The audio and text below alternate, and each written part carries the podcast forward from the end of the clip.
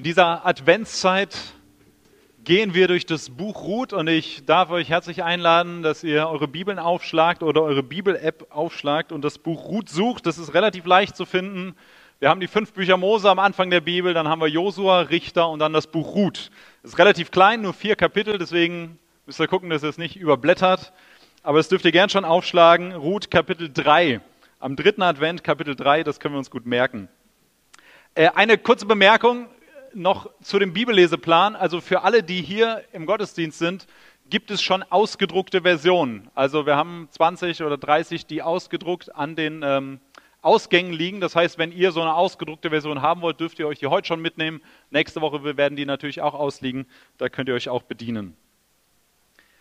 Das Buch Ruth, da geht es auf und ab mit den Gefühlen. Wir sind gestartet mit Naemi und Elimelech, ein Ehepaar, das in Bethlehem gelebt hat und das aufgrund der Hungersnot äh, nach Moab, in das verfeindete und benachbarte Moab gezogen ist. Sie haben zwei Söhne, und die heiraten dann ausgerechnet zwei moabitische Frauen. Dann passiert das Drama und Unglück, dass die beiden Söhne sterben und Elimelech, der Ehemann von Naemi, auch stirbt. Und Naemi bleibt zurück mit ihren beiden Schwiegertöchtern. Und Naemi entschließt sich, zurückzukehren in ihre Heimat, zurück nach Bethlehem. Und sie sagt den beiden Schwiegertöchtern, bleibt ihr hier, sucht euch hier Männer und gründet hier Familien, das ist eure bessere Zukunft und Perspektive. Und die eine Schwiegertochter, Orpa, tut genau das, was die Naemi sagt. Und die andere, die Ruth, die sagt, nein, ich werde nicht hier bleiben, ich werde mit dir gehen. Dein Volk ist mein Volk, dein Gott ist mein, mein Gott. Ich werde mich an dich hängen. Und so ziehen Naemi und Ruth zurück nach Bethlehem. Und am Ende von Kapitel 1 gibt es zwei Probleme, die die beiden haben. Das eine ist, sie brauchen dringend Versorgung mit Essen, mit Nahrung. Sie sind mittellos und sie kommen zurück und haben nichts. Und das Zweite, was sie brauchen, sind Nachkommen, ist eine Perspektive, eine Familie, eine Zukunft.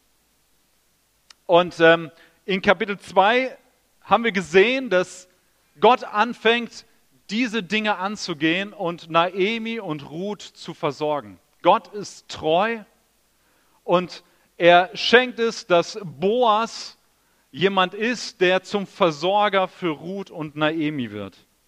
Und wir erkennen in den ganzen Kapiteln Gottes souveränes Handeln im Hintergrund. Er kümmert sich um Naemi und er kümmert sich um Ruth. Er versorgt sie mit dem, was sie brauchen. Er versorgt sie überreich mit Nahrung, sodass wir sagen können, die Geschichte von Naemi und Ruth ist eine Geschichte von der Lehre, von dem, was sie nicht haben, zu dem, was sie bekommen, zur Fülle, zu dem, was Gott ihnen schenkt.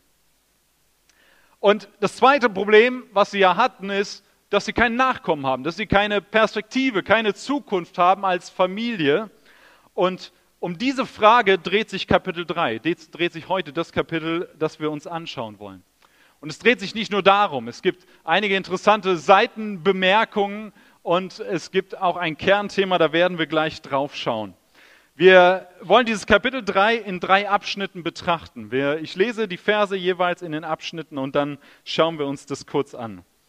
Der erste Punkt sind die ersten sechs Verse. Ähm, überschrieben habe ich das mit Naemi plant. Ruth, Ruth Kapitel 3, die Verse 1 bis 6. Naemi aber, ihre Schwiegermutter, sprach zu ihr, also zu Ruth, meine Tochter, sollte ich dir nicht Ruhe verschaffen, damit es dir gut gehen wird? Und nun, ist nicht Boas, bei dessen Mägd du gewesen bist, unser Verwandter? Siehe, er worfelt diese Nacht auf der Gerstentenne. So bade dich nun und salbe dich und lege deine Kleider an und geh zur Tenne hinab, aber lass dich von dem Mann nicht bemerken, bis er fertig ist mit Essen und Trinken.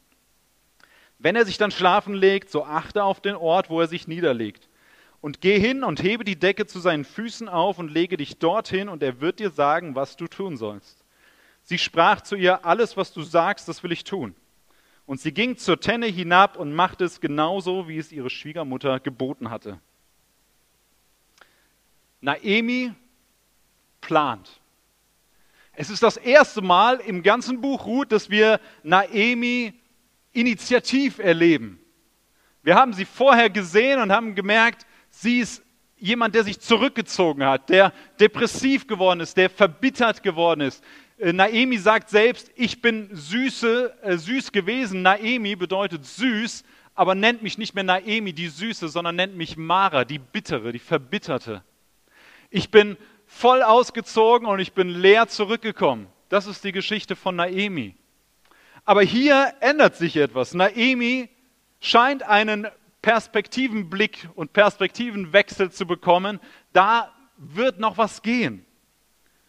Während sie in den ersten zwei Kapiteln nach innen gekehrt ist und eigentlich keine Hoffnung hat und bitter ist, scheint da auf einmal ein Funken von Hoffnung zu sein und Naemi wird aktiv. Und das ist dem zu verdanken, dass, dass sie erlebt, dass Gott trotz allen Umwegen, die sie, die sie gehabt hat in ihrem Leben bis zu diesem Punkt, an seiner Treue und Gnade zu ihr festgehalten hat. Gott hat weiter Treue und Gnade ihr erwiesen, vor allem durch das Verhalten von Ruth, ihrer Schwiegertochter, und durch das Verhalten von Boas. Und so hat sich ihr Herz verändert, dass sie wieder eine Hoffnung haben konnte. Und wenn du in dieser Adventszeit, wenn es dir so ein bisschen geht wie der Naemi, dass du Verbitterung erlebst oder in deinem Herzen hast oder dass du Leere spürst oder denkst, du bist in einer Sackgasse in deinem Leben, dann darfst du die Hoffnung haben, wie es bei Naemi war, dass Gott treu ist und gnädig ist, dass er zu, seiner, zu dem steht, was er verheißen hat und dass er dein Herz verändern und bewegen will in dieser Adventszeit, sodass du eine neue Hoffnung bekommst, eine neue Perspektive auf dein Leben und auf die Situation, die dir vielleicht gerade so zu schaffen macht. So wie es bei Naemi ist, dass sie auf einmal eine Perspektive bekommt, mit der wir vorher nicht gerechnet haben, so ist es auch bei uns. So ist es bei uns möglich, dass Gott auch heute genau dir diese Perspektive neu schenkt, diese Hoffnung neu in dein Herz pflanzt.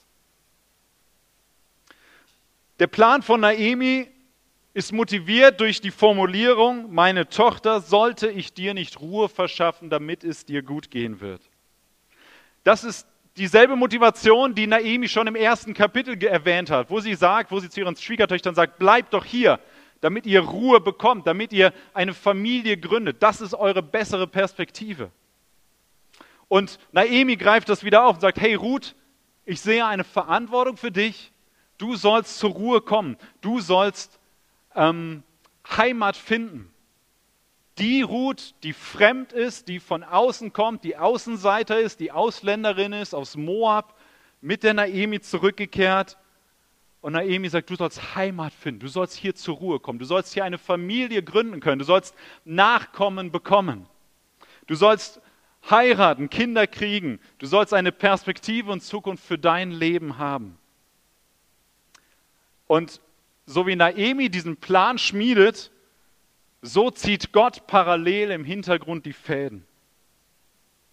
Und es ist schon interessant, wie Naemi das angeht. Ich finde die Formulierung sehr zum Schmunzeln eigentlich.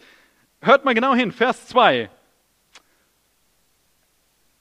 Sie hat den Plan, dass Ruth Ruhe bekommen soll dass sie Familie bekommen soll, dass sie Nachkommen bekommen soll. Und dann überlegt sie sich, hm, wer könnte das sein? Wer könnte dazu helfen, dass Ruth Ruhe findet? Und dann sagt sie, hm, und nun ist nicht Boas? Ist nicht Boas, bei dessen Mägden du gewesen unser Verwandter? Oh, was für ein Zufall. Boas, bei dem bist du doch gewesen. Das könnte doch etwas sein. Es ist eine schöne Formulierung, wie das geschrieben ist, finde ich, weil der Leser denkt sich seinen Teil dazu und denkt, ja, Naemi, du hast recht. Du fädelst das ganz geschickt ein. Und es geht ja weiter. Sie sagt ja, ja, jetzt, äh, dann gibt es die Anweisung an Ruth, was sie genau zu tun hat. Dann bade dich und leg deine Kleider an, geh dahin und mach das, das, das, das. Sie hat einen genauen Plan und fädelt das alles genau ein, um zu diesem Ziel zu kommen, dass Ruth letztlich Boas trifft dass die sich verlieben und dass die ein Paar werden und dass sie heiraten und dass sie Kinder kriegen. Das ist der Plan. Das steckt dahinter. Aber wie kann das gehen? Ruth kann nicht einfach offen zu Boas gehen und sich auf die Knie äh, hinknien und einen Heiratsantrag machen sagen, hey, willst du mich heiraten? Das ist undenkbar in dieser Situation und in dieser Kultur. Und dazu kommt die Schwierigkeit, dass die beiden, Boas und Ruth, ja schon etwa sechs bis acht Wochen da Tag für Tag sich am Feld irgendwie begegnet sind. Ruth ist jeden Tag hin und hat was aufgesammelt und hat das nach Hause gebracht. Und da sind schon acht Wochen vergangen, ohne dass irgendwas sich bei dieser Beziehung zwischen den beiden ergeben hätte. Da ist nichts zufällig passiert. Und Naemis Idee ist, ah, okay, die Situation ist so und so, da müssen wir ein bisschen nachhelfen. Wenn das sich nicht automatisch ergibt, dann müssen wir das ein bisschen einfädeln. Und Ruth tut genau das, was die Naemi ihr sagt. Und wir müssen dabei sehen, dass Ruth ein sehr hohes Risiko eingeht in diesen Schritten. Das ist uns vielleicht nicht so bewusst, wenn wir diesen Text aus heutiger Perspektive lesen. Ruth geht ein persönliches hohes Risiko ein. Sie setzt letztlich ihr Leben in Gefahr. Ja, ganz schutzlos als verwitwete Frau, als Ausländerin. Sie hat keinen, der sie beschützt. Ihr könnte alles Mögliche zustoßen. Und sie geht trotzdem diesen Schritt im Vertrauen auf Naemi, und letztlich im Vertrauen auf Gott, dass er sie versorgt und bei ihr ist. Und sie setzt ihren Ruf aufs Spiel in einem fremden Land. Wenn das rauskommt, dann führt das zu einem, zu einem Riesenskandal und Ruth hat überhaupt keine Chancen mehr, irgendwen kennenzulernen oder irgendwie eine Familie zu gründen. Und sie setzt damit ihre komplette Zukunft aufs Spiel. Die Perspektive, dass sie überhaupt mal Nachkommen haben wird. Ruth geht ein hohes Risiko ein. Aber lasst uns weiterlesen. Was passiert weiter? Ruth und Boas. Boas, der Erlöser oder Boas, der Löser. Die Verse 7 bis 15. Als nun Boas gegessen und getrunken hatte und sein Herz guter Dinge war, ging er und legte sich hinter einen Gabenhaufen, und sie kam leise und hob die Decke auf zu seinen Füßen und legte sich dorthin. Als es nun Mitternacht war, da schrak der Mann auf und beugte sich vor, und siehe, da lag eine Frau zu seinen Füßen. Da fragte er, wer bist du? Sie aber antwortete, ich bin Ruth, deine Magd, so breite deine Flügel über deine Magd, denn du bist ja Löser. Er aber sprach, gesegnet seist du vom Herrn, meine Tochter, du hast jetzt noch edler gehandelt als zuvor, dass du nicht den jungen Männern nachgelaufen bist, weder den Armen noch den Reichen. Nun, meine Tochter, fürchte dich nicht. Alles, was du wünschst, dass ich, äh, das will ich für dich tun. Denn jeder Mann im Tor meines Volkes weiß, dass du eine tugendhafte Frau bist. Und nun ist es wahr, dass ich ein Löser bin. Aber es ist noch ein anderer Löser da, der näher verwandt ist als ich. Bleibe über Nacht und morgen dann, wenn er dich lösen will, nun so löse er dich. Gefällt es ihm aber nicht, dich zu lösen, so will ich dich lösen, so wahr der Herr lebt. Bleibe bis zum Morgen liegen. So lag sie bis zum Morgen zu seinen Füßen. Dann stand sie auf, ehe noch einer der anderen erkennen konnte, denn er sprach, es soll nicht bekannt werden, dass eine Frau auf die Tenne gekommen ist. Und er sagte, gib den Überwurf her, den du anhast, und halte ihn auf. Und sie hielt ihn auf. Da maß er sechs Maß Gerste ab und lud es ihr auf und ging in die Stadt. Was für eine Geschichte. Boas und Ruth. Boas legt sich schlafen nach einem anstrengenden, harten Arbeitstag, aber nach einem glücklichen Tag, Erntezeit ist gute Zeit, wenn viel Ernte reinkommt, zufrieden und glücklich. Und dann wird er mitten in der Nacht wach vielleicht weil es ein bisschen gezogen hat, lüft, äh, kühl wurde und er entdeckt eine Frau am Fußende. Was ist da los? Er stellt diese Frage, die absolut legitim ist, sagen, hey, wer bist du? Wer bist du? Ruth wird entdeckt und was sagt sie? Was sagt sie? Vers 9, das ist mit einer der Schlüsselverse, nicht nur in diesem Kapitel, sondern auch in dem ganzen Buch, denke ich. Sie aber antwortete, ich bin Ruth, deine Magd, so breite deine Flügel über deine Magd, denn du bist ja Löser. Ruth reagiert auf diese Frage, indem sie sehr direkt und offen ihr Anliegen deutlich macht. Sie ist nicht für eine Nacht gekommen, um mit Boas zu schlafen, sondern sie ist gewillt, Boas tatsächlich zu heiraten. Und diese Formulierung, dass du deine Flügel ausbreitest über mir, was so viel bedeutet wie das Deckenende über jemanden legen, das ist so eine Art ähm, Verlobungsversprechen, ja, wie man heute einen Verlobungsring gibt, so, so war so, so ein Symbol in der damaligen Kultur üblich. Und es wird Ruths Charakter wieder sichtbar. Boas spricht das auch auf. Du bist nicht den, den jungen Männern oder anderen Leuten nachgelaufen und du verhältst dich ganz tugendhaft. Und Ruth spricht noch etwas aus. Sie sagt, denn du bist ja Löser. Das ist das erste Mal in dem ganzen Buch, dass dieses Thema so offen und offiziell ausgesprochen wird. Wir haben es angedeutet, Hilmar hat letzte Woche davon auch gesprochen, in Kapitel 2 ist es angedeutet, dass Boas vielleicht jemand sein könnte, der diese Funktion als Löser übernehmen kann. Aber hier wird es offen angesprochen, Ruth spricht es direkt aus und sagt, du bist ja Löser. Und wir müssen dabei sehen, Ruth geht an dieser Stelle einen Schritt weiter, als der Plan von Naemi vorgesehen hat. Naemi hat nur gesagt, mach das, das, das, das und dann warte ab, was er sagt. Und sie hat nicht gesagt, du sollst sagen, dass er der Löser ist. Aber Ruth tut es und geht damit einen Schritt weiter und vielleicht auch ein größeres Risiko ein, indem sie das so offen anspricht. Das war eigentlich nicht vorgesehen, zumindest nicht von Naemi. Dieses Prinzip vom Löser hat Hilmar letzte Woche auch schon angedeutet. Das ist ein Prinzip, was im Alten Testament, was Gott im Gesetz von Israel festgehalten hat. Wenn eine Person oder eine Familie sich selbst in Sklaverei verkaufen musste, konnte ein naher Verwandter als Löser auftreten und die Schuld sozusagen bezahlen, sie erlösen, einlösen. Und unter bestimmten Umständen war ein Löser auch verpflichtet, die verwitwete Frau seines Bruders zu heiraten, um Nachkommenschaft zu sichern. Ja, das war die Funktion des Lösers, dass Gott vorgesorgt hatte, dass Nachkommen weiter im Namen des Bruders, der verstorben ist, dann trotzdem gezeugt werden konnten. Aber Boas hat in diesem Fall keine direkte Verpflichtung als Löser von seinem Verwandtschaftsgrad. Er muss nicht als Löser auftreten, weil wenn das so gewesen wäre, dann hätte Naemi einfach offiziell auf den Marktplatz gehen können und sagen, hier, wir sind wieder zurück, ähm, Boas ist der offizielle Mann, der Löser und er muss das tun. Das ist offizielles Gesetz. Dann hätte sie den öffentlichen Weg gehen können, den sie aber nicht geht, sondern sie plant dieses indirekte äh, in der Hoffnung und im Vertrauen darauf, dass, dass das funktioniert, dass, dass Boas darauf eingeht. Und müssen noch etwas sehen. Ruth tat etwas, was absolut unüblich war zu dieser Zeit. Dass eine Frau zu einem Mann geht und ihn fragt, dass eine jüngere Person zu einer älteren Person kommt und dass ein, ein Feld, eine Feldarbeiterin, ein Feldarbeiter, ein Erntearbeiter zu dem Eigentümer des Feldes kommt. Das waren eigentlich drei Dinge, die es nicht wirklich gab.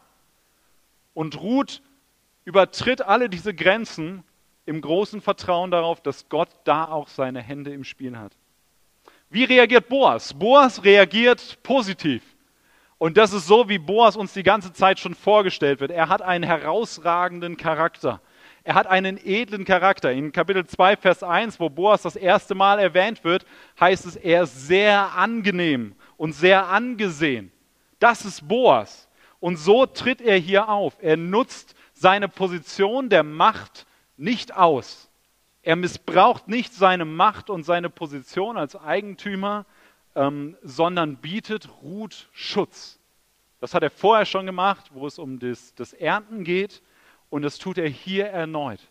Boas ist ein herausragender Mann mit herausragendem Charakter. Er ist sogar auf den Ruf von Ruth und Naemi bedacht. Nicht nur auf seinen eigenen, sondern auf den von Ruth und Naemi, indem er Ruth rechtzeitig morgens wieder zurückschickt. Und mit dieser grundsätzlich positiven Reaktion willigt Boas indirekt schon darauf ein, dass er Ruth heiraten würde. Dass die beiden ein Paar werden. Er ist bereit, die sozialen Kosten, vielleicht äh, die, die Schmähungen von anderen Leuten, zu sagen, ach, guck mal, der Boas, da die Moabiterin, die ja eigentlich nichts wert ist, die will der heiraten. Die sozialen Kosten will er tragen und auch die finanziellen Kosten, nämlich Ruth und auch Naemi zu versorgen und für sie da zu sein. Und er ist bereit, einen Außenseiter aus der Gesellschaft in seine Familie aufzunehmen. Das ist das, was Boas macht. Und Boas rühmt Ruths Verhalten. Ruth ist genauso edel vom Charakter. Er sagt, Ruth hat, ist eine tugendhafte Frau.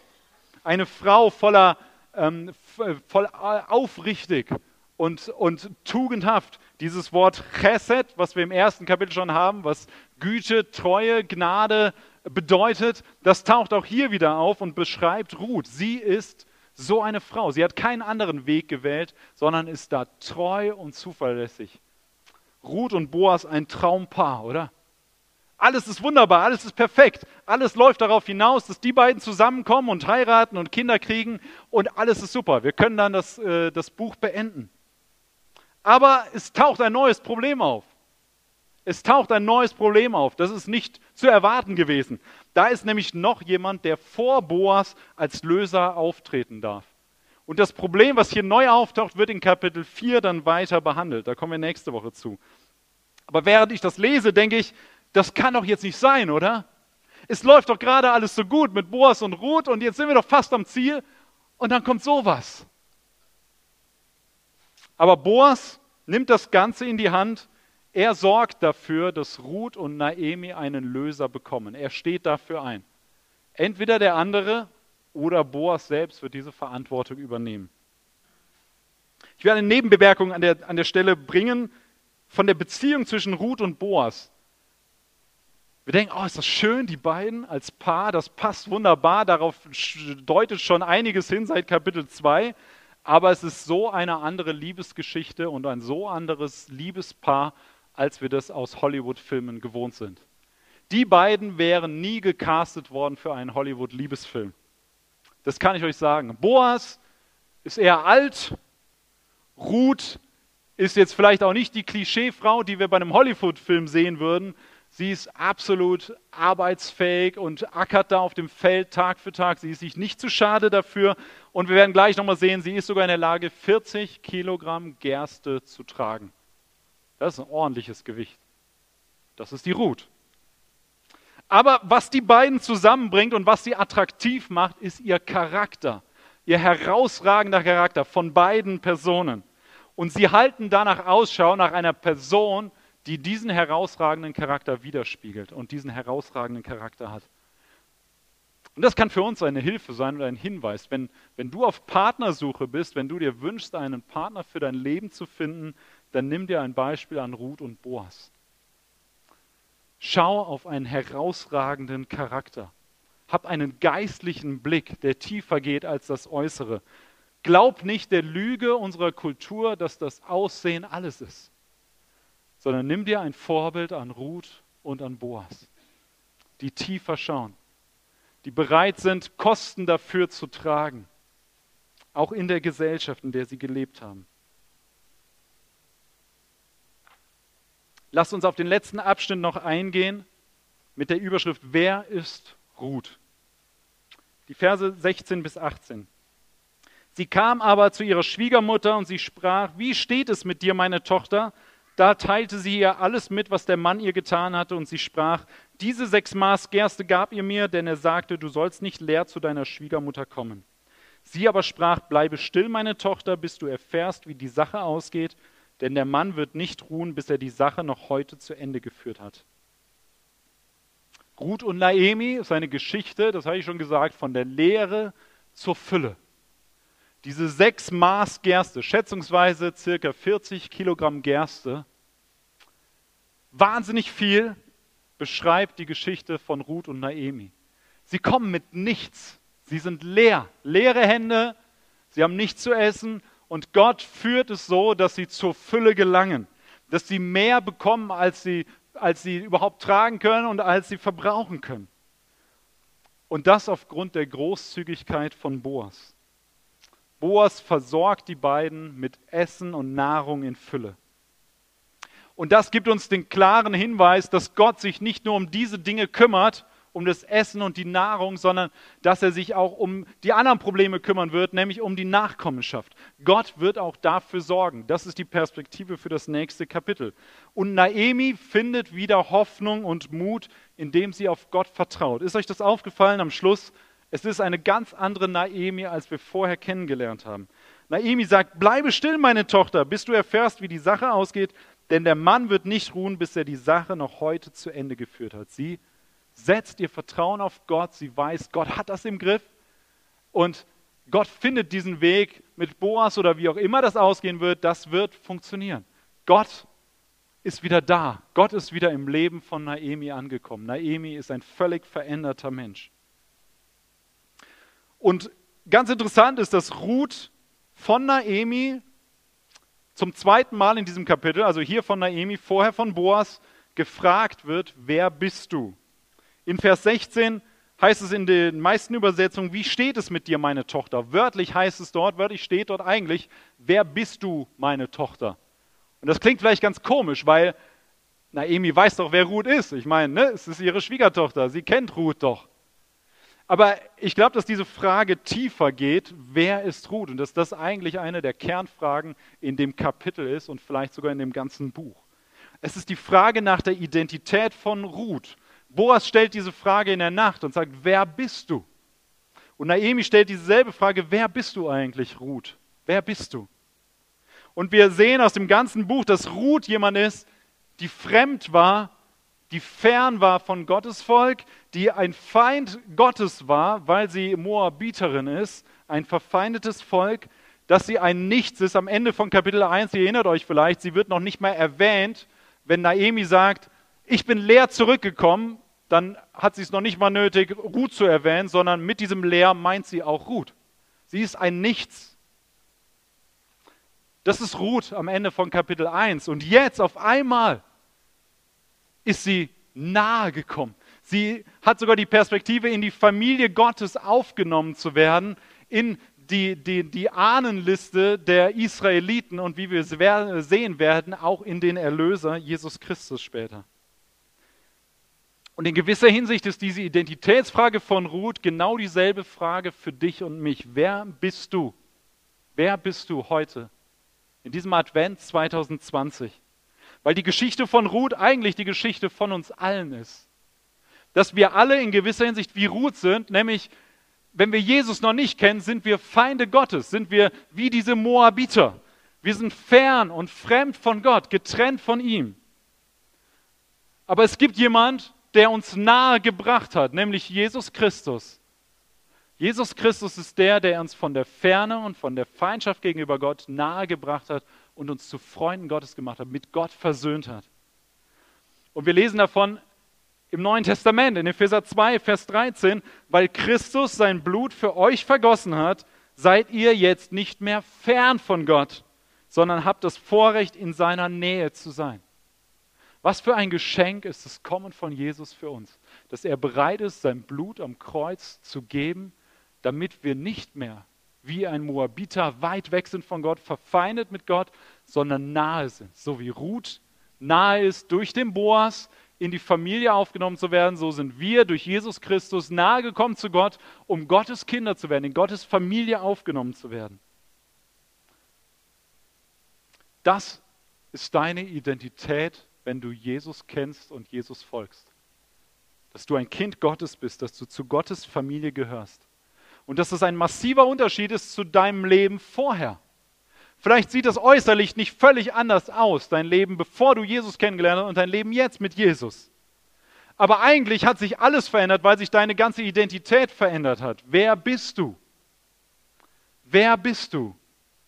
Diese Identität dass du ein Kind Gottes bist, von ihm geliebt und aufgenommen in seine Familie, obwohl du eigentlich die Feindschaft und das Gericht verdient hättest. Diese Identität prägt dein Leben. Und ich will dich fragen, wie stark prägt sie dein Leben im Alltag, in deinem Verhalten, in deinem Konsum, in deinem Umgang mit Advent und Weihnachten in diesem Jahr, in, dein, in deinen Sorgen und deinen Ängsten. Wie präsent ist diese Identität bei dir?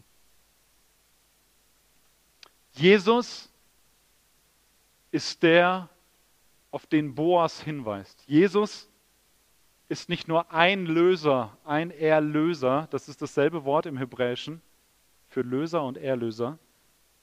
Er ist nicht nur ein Löser oder ein Erlöser, so wie Boas, sondern er ist der ultimative und der perfekte Erlöser.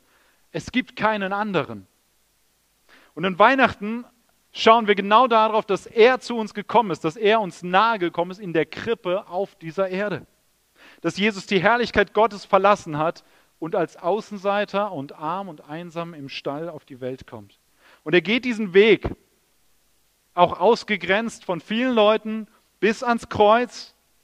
Und am Kreuz ist er von dem verlassen, der ihn am allermeisten liebt, nämlich seinem Vater im Himmel. Er ist von ihm verlassen, um den Zorn Gottes zu tragen für unsere Sünde. Er ist ausgegrenzt, um unsere Schuld zu tragen. Damit wir nicht ausgegrenzt sind, damit wir nicht fern und fremd und Feinde bleiben, sondern damit wir nahe gebracht werden. Aus Liebe zu uns hat er das getan. Seine Treue und Gnade wird sichtbar, um uns als Fremde und als Feinde Gottes nahe zu ihm zu bringen. Er ist der Erlöser.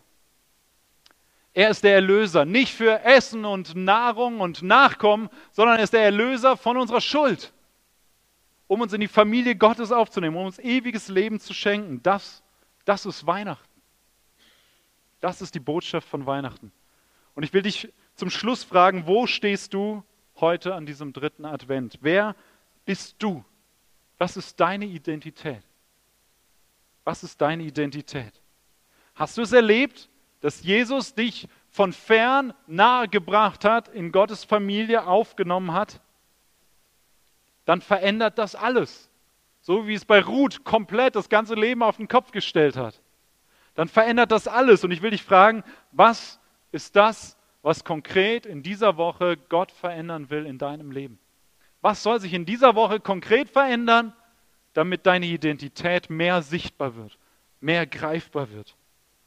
Was soll nicht mehr so bleiben, wie es ist? Vielleicht ist es dein Herz für andere Menschen zu öffnen, ein offenes Ohr für den oder denjenigen zu haben, jemanden anzurufen, den du eigentlich schon länger anrufen willst, oder eine Beziehung zu klären, wo, wo, wo eine Störung ist, wo, wo Vertrauen zerbrochen ist.